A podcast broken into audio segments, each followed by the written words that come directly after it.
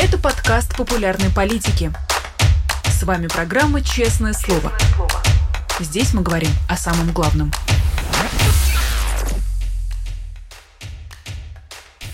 Привет, друзья! В Москве 17 часов. Вы смотрите «Честное слово» на канале «Популярная политика». Меня зовут Ирина Алимон. Как обычно, я призываю вас ставить лайки, писать комментарии в чате, поддерживать нас на Патреоне, либо становясь спонсором этого эфира. Также это спонсорство, конечно, можно дарить. Есть еще один способ взаимодействия, наверное, один из самых э, любимых вами – это вопросы через суперчат. Вы задаете их э, нашему гостю, я их озвучиваю, а гость отвечает. Ну и, к слову о госте, у нас на связи журналист и писатель Михаил Зыгорь. Михаил, добрый день. Здрасте, Ирина. Приветствую всю аудиторию. Да, Михаил, очень рада вас видеть. Вы у нас в первый раз. А, блистательный дебют, я уверена, будет. И, кроме того, повод а, существенный. Сегодня, наконец, вышла ваша новая книга «Война и наказание. Как Россия уничтожала Украину». Давайте поговорим. Да, давайте покажем и расскажем, о чем же она. А, давайте. Она, она, с одной стороны, про исторические мифы э, и про то, ну, то есть я написал ее потому, что я вдруг понял, что мы ничего не знаем про э, историю того, как Россия обходилась с Украиной. Это не история Украины, я не украинский автор, поэтому не, не могу писать про историю Украины, но я решил написать э, историю про то, как Россия вела себя по отношению к Украине в течение последних трех веков. На самом деле, это история войны, которая длилась э, три века. Она состоит из э, истории мифов, из которых на самом деле состоит наше представление о том, что происходило у нас в истории. Потому что никакой настоящей истории мы, к сожалению, не знаем пока.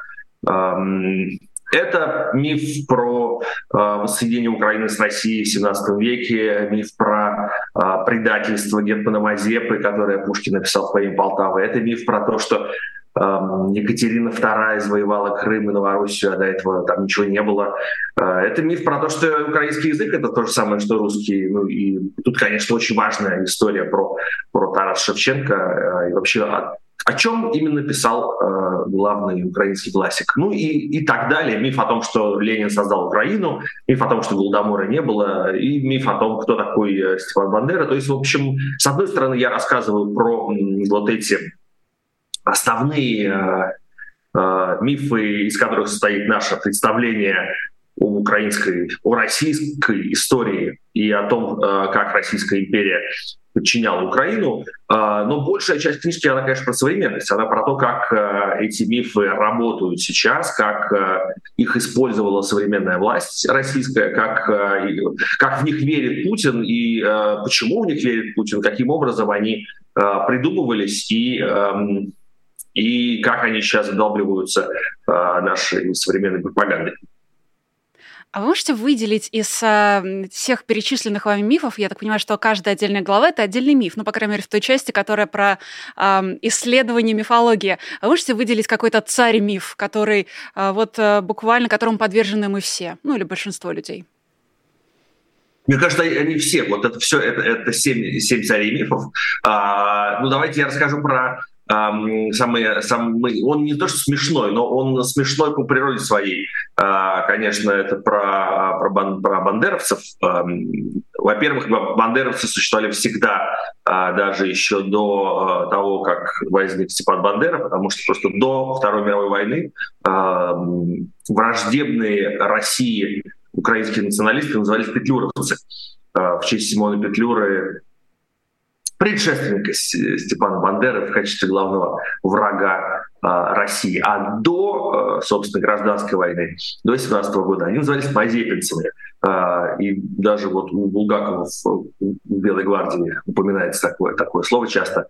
Ну, собственно, в честь, в честь Ивана Мазепы. Но любимая моя история, на самом деле, откуда, откуда у Путина есть вот это сакральное знание про то, что бандеровцы — это и есть самые главные враги, про то, что Степан Бандера такой адский злодей из из преисподней, это, конечно, из, из детства, из молодости, из книжек про Штирлица, потому что мы знаем точно, что Путин а, любил книжки про Штирлица, а, вообще читал Юли, Юлиана Семенова а, в юношестве и в молодости. И следующий роман Юлиана Семенова после 17 мгновений весны — это роман «Третья карта», как раз где Штирлиц борется с Бандерой. Если почитать описание Бандеры, то это просто один в один то, что сегодня говорит Киселев, Соловьев и так далее. И, и, конечно, мы понимаем, что главный источник э, информации это всегда внутренняя убежденность, особенно если ты что-то узнал в детстве. Вот если там, в молодости Путин э, прочитал роман э, про, про шпионов, где было написано, что Бандера э, из Чадиада, то, естественно, он, он очень твердо знает с тех пор.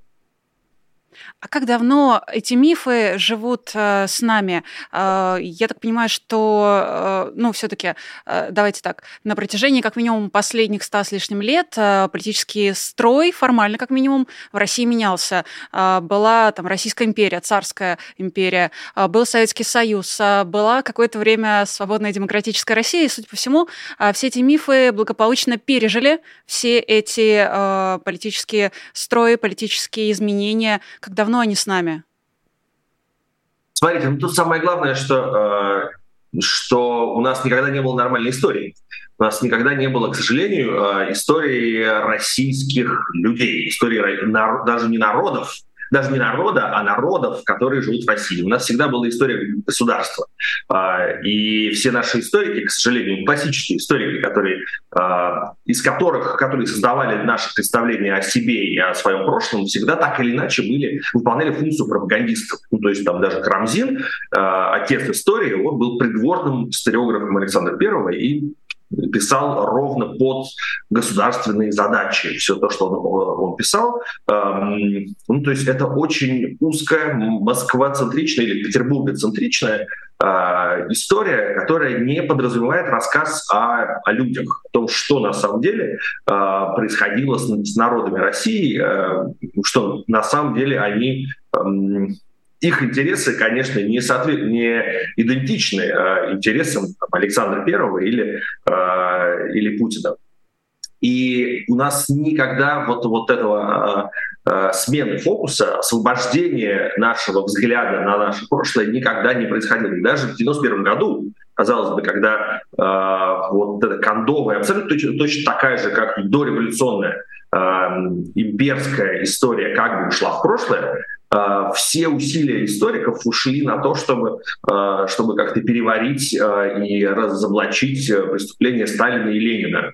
Вопрос о том, что а как же, а что вообще такое Россия, и о том, что Россия это в целом, конечно, колониальная империя, которая а, которая завоевывала другие страны, другие народы, а, вот этого вопроса никогда не поднималось, а, к сожалению. И вместо этого мы всегда слышали и продолжаем слышать. Сейчас вот очень симпатично его пару недель назад на Валдайском форуме повторял Путин, потому что, конечно же, Россия — это не колониальная империя. Мы никогда никого не завоевывали. Все к нам приходили сами, мы всем помогали, все вступали добровольно в состав России ну, естественно, естественно, без, э, а, без малейшего намека э, всегда это была учебная история о том, что, ну, например, Сибирь э, вся была завоевана русскими казаками примерно в те же, в те же самые годы, когда выходцы из Англии осваивали, то есть завоевывали Северную Америку. Причем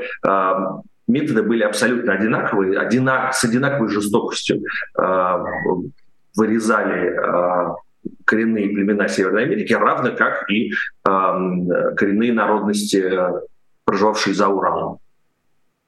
Вы знаете, я немного честно признаюсь, смущена, поскольку я читала разные ваши интервью э, и смотрела разные ваши, ваши интервью, и вы в разных а, формулировках, а, в разных ситуациях, но часто повторяете одну и ту же вещь о том, что в прошлом нет инструментов либо ответов для будущего. И сейчас, когда мы с вами обращаемся к прошлому, и часть вашей книги действительно посвящена этому самому прошлому, а, я чувствую а, какое-то смущение от того, что а, не понимаю, сто, насколько прошлое нас определяет, в таком случае? Потому что после рассказа о прошлом, после изучения и препарации этих мифов из прошлого, вы переходите к будущему. Так насколько нас это колонизаторское прошлое, да и настоящее определило? Нет, смотрите, нас определяет не прошлое, нас определяет э, наше отношение к прошлому. Нас определяют именно э, не то, что происходило тогда, а нас определяют э, мифы, э, ну и, собственно, там, воспитание. Причем не, я абсолютно не верю в предопределенность, э, гороскопы и прочую хиромантию. Никогда не верю ни в какие э, особые пути или национальные характеры, или то, что там на роду написано этому народу так, а этому сяк. Но, конечно, э, вот наше воспитание и наша историческая мифология на нас влияет. И если э, один, э, ну, очень много было разных народов, которые э, жили в империях, э, разные империи по-разному преодолевают э, и по-разному обходятся со своей имперской историей, своим прошлым. Э, Британская империя начала как-то по-разному переживать это э, сто лет назад. Это мне, мне очень нравится. Мне часто задают вопросы, а будете ли вы разоблачать преступления других империй? Э, я говорю, нет, я не буду, я, я российский писатель, мне, мне нужно обращаться с лечить нашу историю, а с американской историей пусть как-то выясняют отношения американцев с французской с французами. А, но мы, мне кажется, едва ли не единственная страна, которая, в принципе, этот разговор про то, что наша эм, наше прошлое не только это славные победы, а, мы не, не исключительно должны гордиться тем, как мы а, кому там размозжили череп и, и как мы задавили один народ или другой. Мы должны как-то уже с другой оптикой, с человеческой оптикой 21 века смотреть на это и какие-то вещи про себя признавать.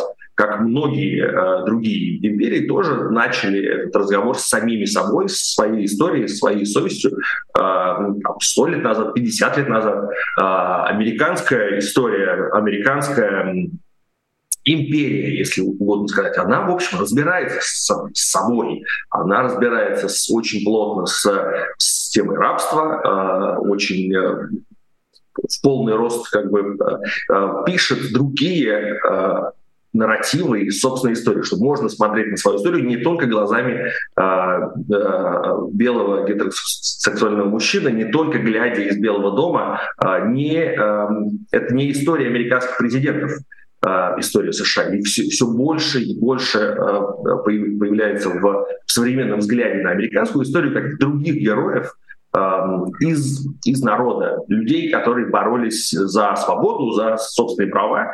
И, и это и есть как бы интересы американского общества. У нас вот этого разговора нет.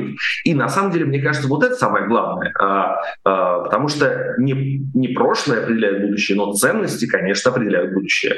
И то, какие, а то, какие у нас ценности, что для нас важно, это определяется историей. А, и даже не, не столько историей, исторической мифологией, а, тем, как историю преподносят, как историю обсуждают. В а, годы после распада Советского Союза важнейшим историческим мифом для Украины а, была Запорожская сечь. И это, это была важнейшая история для изучения в школах. Запорожская сечь — это, по сути, такое а, практически э, демократическое свободное воинство — без царя, без эм, какой-то вертикали власти, зато со стремлением к свободе и с готовностью бороться за, за, э, за собственную э, свободу и за собственный дом.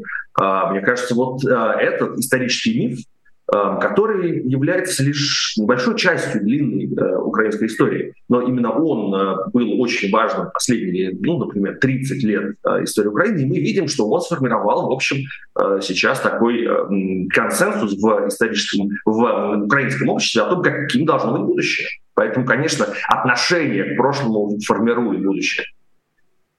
А какой конкретно из мифов э, мог повлиять, ну, больше всего повлиял, например, на вас, а, из тех самых исторических мифов об Украине, о которых э, вы пишете в том числе? А, знаете, я на самом деле очень для меня а, болезненным. Я давайте сейчас перейду к каким-то таким исповедальным ноткам в нашем разговоре, хотя вы не провоцировали меня на это, но мне было очень тяжело, когда я а, вдруг по-другому понял в каких отношениях находились русский язык и украинский язык в последние три века. Потому что мне к стыду моему, я не знаю, может быть, многим из нас, многим российским журналистам приходилось последние годы, последние там, 10-20 лет разговаривать с украинцами, к примеру, и спорить на тему э, роли и места русского языка. У меня было несколько споров в моей жизни по поводу э, того, что, что в Украине называлось уважение прав русскоязычного меньшинства и, собственно, то, на чем э, очень активно строилась внешняя политика России э, в отношении Украины. Вот это пресловутая защита прав русскоязычных.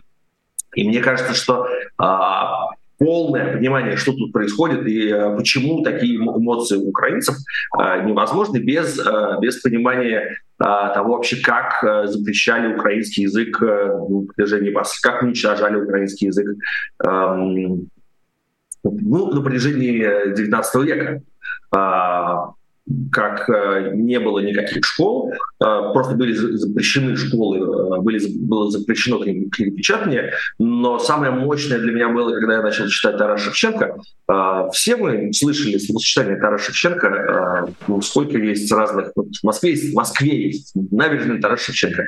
В советские годы считался таким одним из классиков из хрестоматии, я не уверен, что кто-то из неукраинцев, кто-то из, из русских людей читал и знает, а, о чем писал классик. И это, конечно, потрясающе, когда ты, а, а, ты видишь, что, это все про, про свободу от русских, это все про освобождение от Российской империи. И знаменитая мечта Тараса Шевченко, чтобы воды Днепра окрасились красным цветом от крови русских оккупантов. И и, и говорить после этого, что, э, что вообще украинство придумали э, в Австрийской империи на зло, э, на зло российской, это и вообще в принципе э, это, мне кажется, очень, очень многое меняет. Это очень многое меняет в отношении, э, в отношении ну, тем же самым памятникам Пушкину, а, мне кажется, что можно прийти к выводу, что действительно а, украинский язык, украинская культура были уничтожаемы, а, к сожалению, Пушкин и русский язык, русская культура выступали в роли такого тарана, выступали в, в качестве орудия, которым пользовалась власть, чтобы, чтобы занять освобождаемое пространство. Но, по сути, Тараса Шевченко ведь можно назвать одним из а, политзаключенных своего времени. И мне кажется, это довольно интересный вопрос, а, если говорить о репрессиях против украинцев. И он, мне кажется, очень и очень не изучен, потому что я, я вот на вскидку могу назвать два имени. Я могу назвать а, украинского поэта Василия Стуса, который почти 40 лет назад погиб в лагере Перм-36. Я вот буквально была там много лет назад, правда, сидела на одной из шконок в ШИЗО, и мне экскурсовод, который был родственником одного из заключенных, тоже тоже рассказывал, как тяжело отсиживал свои годы Василий Стус в этом лагере. А, и мой украинский дедушка, который был репрессирован как э, человек, э, как житель оккупированной территории в годы Второй мировой. А что вы знаете о репрессиях против украинцев? А, знаете ли вы имена и знаете ли вы цифры примерные? Uh, у меня в книжке есть Черт, я, я покажу, про какую книжку Покажите я еще раз. Она называется «Война и наказание». А, и в книжке есть много, а, поскольку она посвящена ровно, ровно а, ну, по сути, репрессиям Российской империи против украинского народа, там это довольно много подробно прослеживается, и каждый второй украинский деятель в какой-то момент становится жертвой жертвы репрессий. Если мы, э, мы начинаем с, с Тараса Шевченко, то там, конечно, это, э, это очень интересная и малоизвестная история про то, что эм, про то, что Шевченко и довольно популярный, известный, Россий, считающийся российским историком Николай Костомаров одновременно были эм, наказаны по одному и тому же э, делу, делу так называемого э, Кирилла-Мефодиевского общества, потому что они планировали создать э, демократическое независимое государство, что-то вроде Соединенных Штатов э, э, славянских государств со столицы в Киеве. И, собственно, вот в первую очередь за это, а не только за, за его стихи, Шевченко был отправлен в солдаты. Ну и, в общем, и после этого огромное количество политзаключенных. И вы упомянули про Василия Стуса. У меня есть, мне кажется, очень примечательная история про про диалог между Стусом э, и Сахаровым, когда э, Стус э, обращается к Сахарову и спрашивает, почему вы, русские диссиденты, э, так э, странно относитесь к нам, вашим товарищам по несчастью, к вашим товарищам по борьбе? Почему вы смотрите на украинцев как, э, как на людей второго сорта? Э, и, и Сахаров как раз uh, уже перед ним извиняется и говорит, что это, это, это чудовищная несправедливость.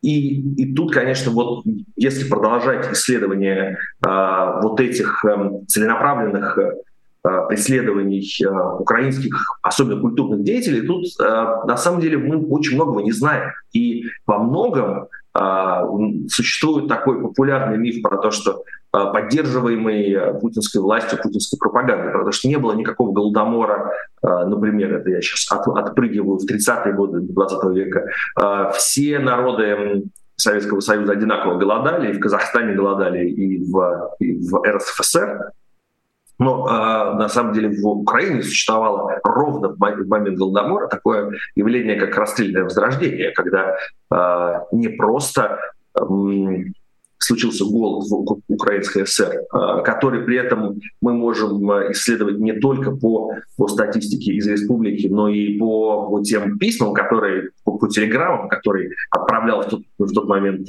Сталин с своей сочинской дачи неподалеку от, от другой дачи, где сейчас живет другой человек,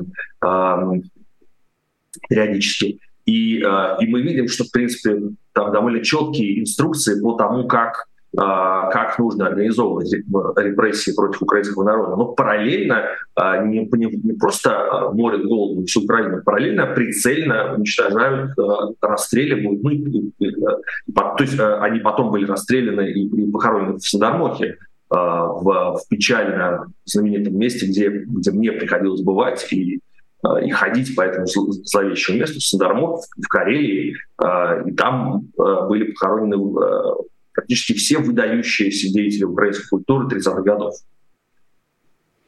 А, мы с вами практически скоро полчаса в эфире. Тут я напоминаю нашим зрителям о том, что это отличное время и место нашего стрима, чтобы поставить нам лайк и в том числе задать свой вопрос Михаилу Зыгорю. А я пока продолжу задавать свои, и я не могла не зацепиться взглядом за, опять же, фразу в другом вашем интервью, а, в котором вы сказали, что вашей задумкой было написать детектив от лица преступника. Вы уже начали своего рода исповедь, а, говоря о том, какой миф на вас вас повлиял больше всего. И, э, судя по всему, я не могу понять, честно говоря, даже до конца, испытываете вы по этому поводу вину или испытываете вы за это ответственность? А как вы сейчас формулируете для себя, что вы испытываете? Вы знаете, это очень странно. Я, э, это очень странная филологическая игра. Я, честно говоря, не знаю, в чем разница между виной и ответственностью. Э, мне всегда не нравится рассуждение про коллективную вину, я не верю ни во что коллективное. А, и в коллективные письма не люблю, и коллективные все, все остальное. Коллективное предпочитаю персональное. А, мне кажется, что и вина, и ответственность — это то, что каждый для себя выбирает. Это наказание, которое сам на себя надевает. Я испытываю и чувство вины, и беру на себя ответственность, потому, в первую очередь, потому что я а, должен был эм, как писатель, как историк и, как журналист, должен был этим поинтересоваться раньше. Я должен был, конечно же, совсем по-другому э, относиться к, эм, к этой истории э, и, к, и к тому, что происходило с Украиной, и не должен был э, быть слеп и глух. И это, на самом деле, относится не только к Украине. А, я, мне кажется, очень долгое время, э, как и положено, в России смотрел на все вот с этого имперского угла и совершенно не обращал внимания на боли других народов, на, на белорусов, на, на бурят, на, на огромное количество на чеченцев, на, на, на, на голоса тех народов, которые, конечно, должны быть услышаны а, и, и которые мы обычно предпочитали не слышать. В Советском Союзе а, было все залокировано идеей про, а, про дружбу народов и про, и про мы всем помогаем, Россия выворачивает себя наизнанку и отдает себя до, до последней капли, кормит другие народы. Вот это Э, прекрасная сказка, в которую до сих пор очень многие верят, потому что, конечно, Россия э, исключительно э, всех, всех, всех кормит, всем все дала. Зачем же тогда она всех завоевала, чтобы потом всех, э, всем все давать? Э, и я думаю, вот это очень важная проблема. Почему, почему вообще российские историки, российские интеллектуалы после, 20, после 91 года, после распада Советского Союза никогда не рискнули а, хотя бы задаться вопросами о том, что такое Российская империя, почему она возникла, почему она такая огромная, почему она так э, всосала в себя и э, ассимилировала такое количество народов, и каким образом это происходило. Э, все интеллектуальные усилия после 1991 года ушли на, на, развенчание и на расследование преступлений э, большевиков, коммунистов Ленина, Сталина, и мы никогда не пошли дальше. Вот, дальше был в истории. Мне кажется, в этом есть большая прямая ответственность всех Э, всех современных российских, э, ну, по крайней мере, историков точно. Э, и я думаю, что журналисты, которые занимались Украиной, которые занимались Россией, российской политикой, тоже несут какую-то ответственность, потому что мы, мы шли за тем нарративом, который нам предложили, никогда не эм, Э, никогда не отважившись, не, не рискнув просто выйти за, за пределы этой зоны комфорта. Если Россия была и остается, э, судя по тому, что вы пишете, колониальной империей, если Россия была и остается подвержена исторической мифологии, то была ли война предопределена, и когда она закончится э, при Путине, после Путина, имеет ли вообще значение его фигура в этом случае? А, я вообще не верю ни в какую предопределенность, а, и ничего не предопределено. А, и, и не спрашивайте меня, кто я по гороскопу. И вообще все это, мне кажется, бред. Нет никаких национальных характеров и ничего нам, ну, я про это уже все время говорю. Нет, мне кажется, что наоборот, у нас было очень много шансов не не впасть в эту войну, потому что на самом деле мы с вами все те, кто, кто жил в России последние 20 лет, видели, что а, запроса на безумный а, имперский ура-патриотизм в России нет.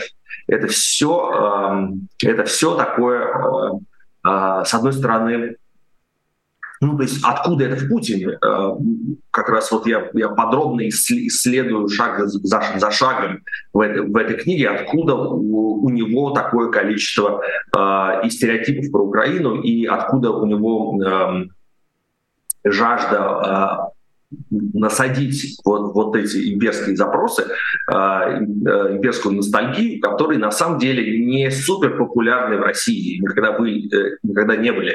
Э, до 2014 года в России не было мечты э, присоединить Крым. Крым никогда не был как Косово для Сербии. Э, у нас не было никаких э, э, масштабных общественных движений, не было ни одного митинга, мне кажется, в истории э, до 2014 э, года за, за возвращение Крыма, э, кроме того, что это причем Глушкова, никто никогда про это не говорил. И вообще э, Россия не, э, не была больна вот, вот этим имперским ресентиментом, по большей части. И даже по, по той... у нас нет никакой статистики из, о том, что сейчас происходит в России, но ну вот меня, например, впечатлили э, недавние, э, впечатлило недавнее интервью главы ВЦИОМа Валерия Федорова, человек, который вообще э, по должности должен быть путинским и являлся всегда путинским пропагандистом.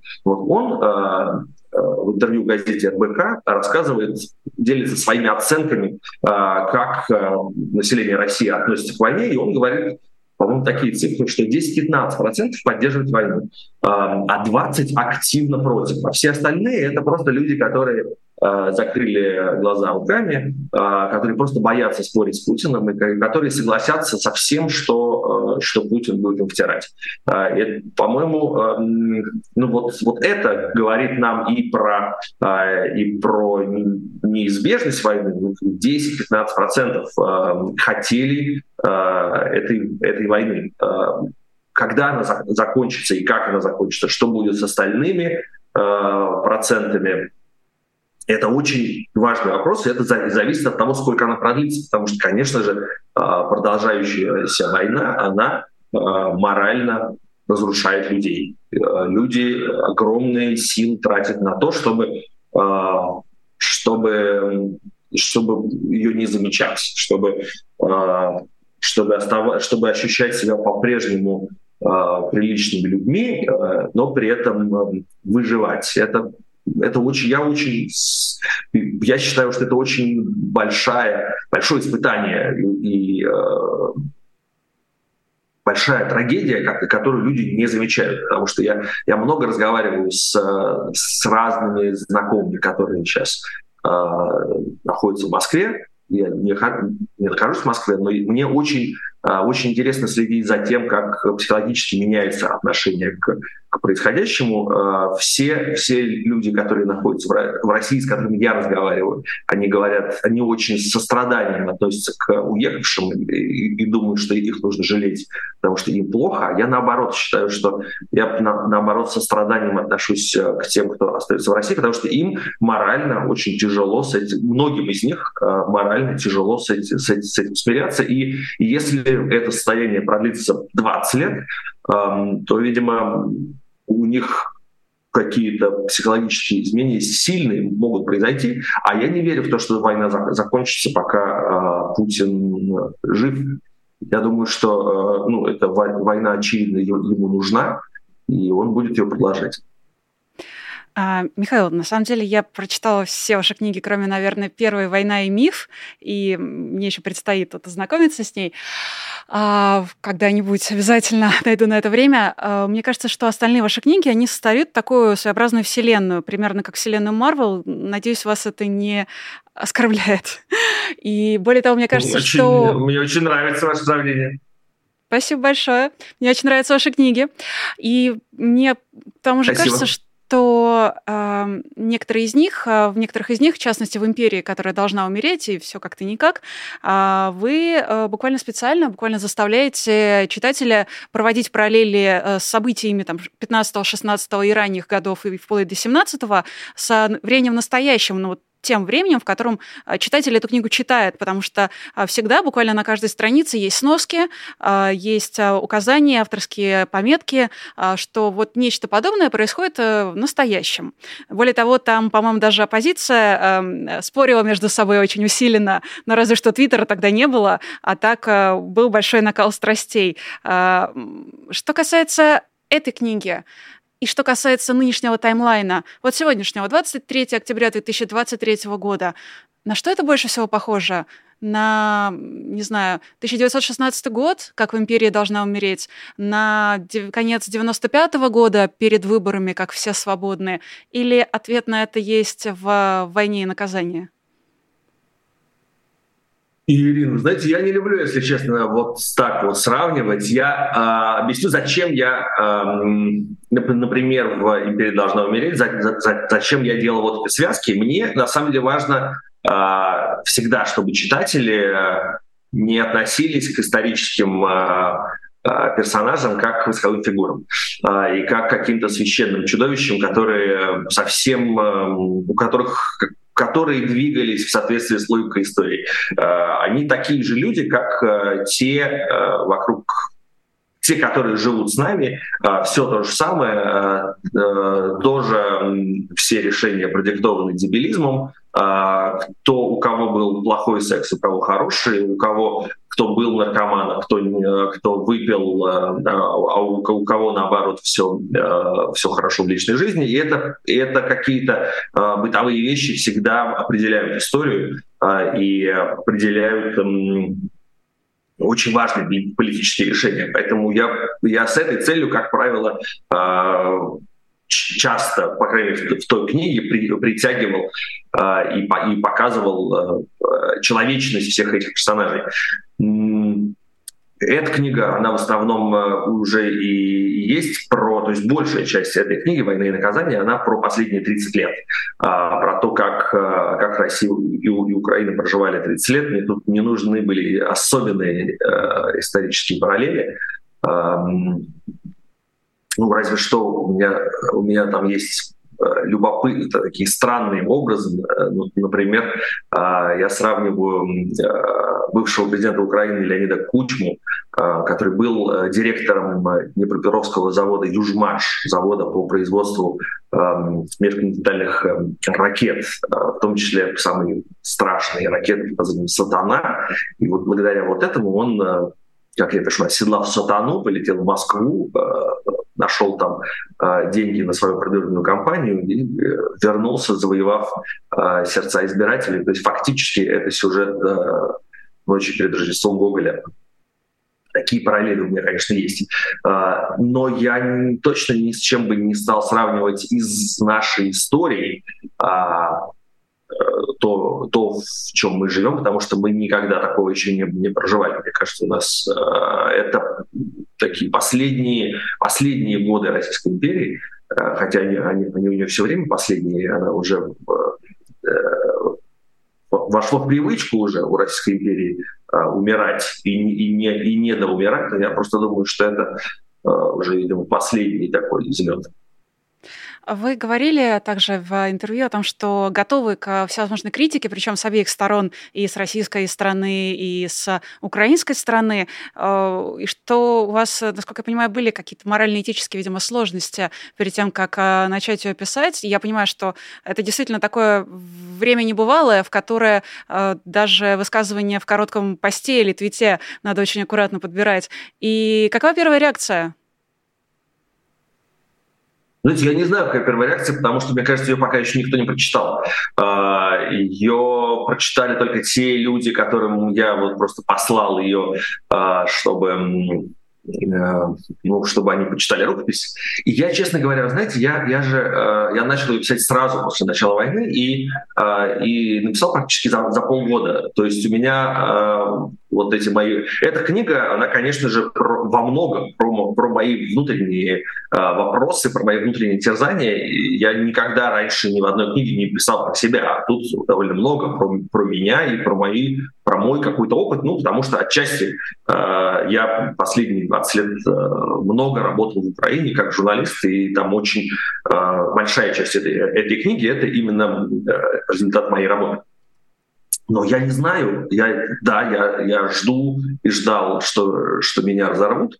А сейчас это уже немножечко, поскольку я э, думал об этом, когда писал, то есть год назад, сейчас э, у меня уже эмоции выветрились. Пока что все, что я слышал, а, все рецензии на Западе э, позитивные.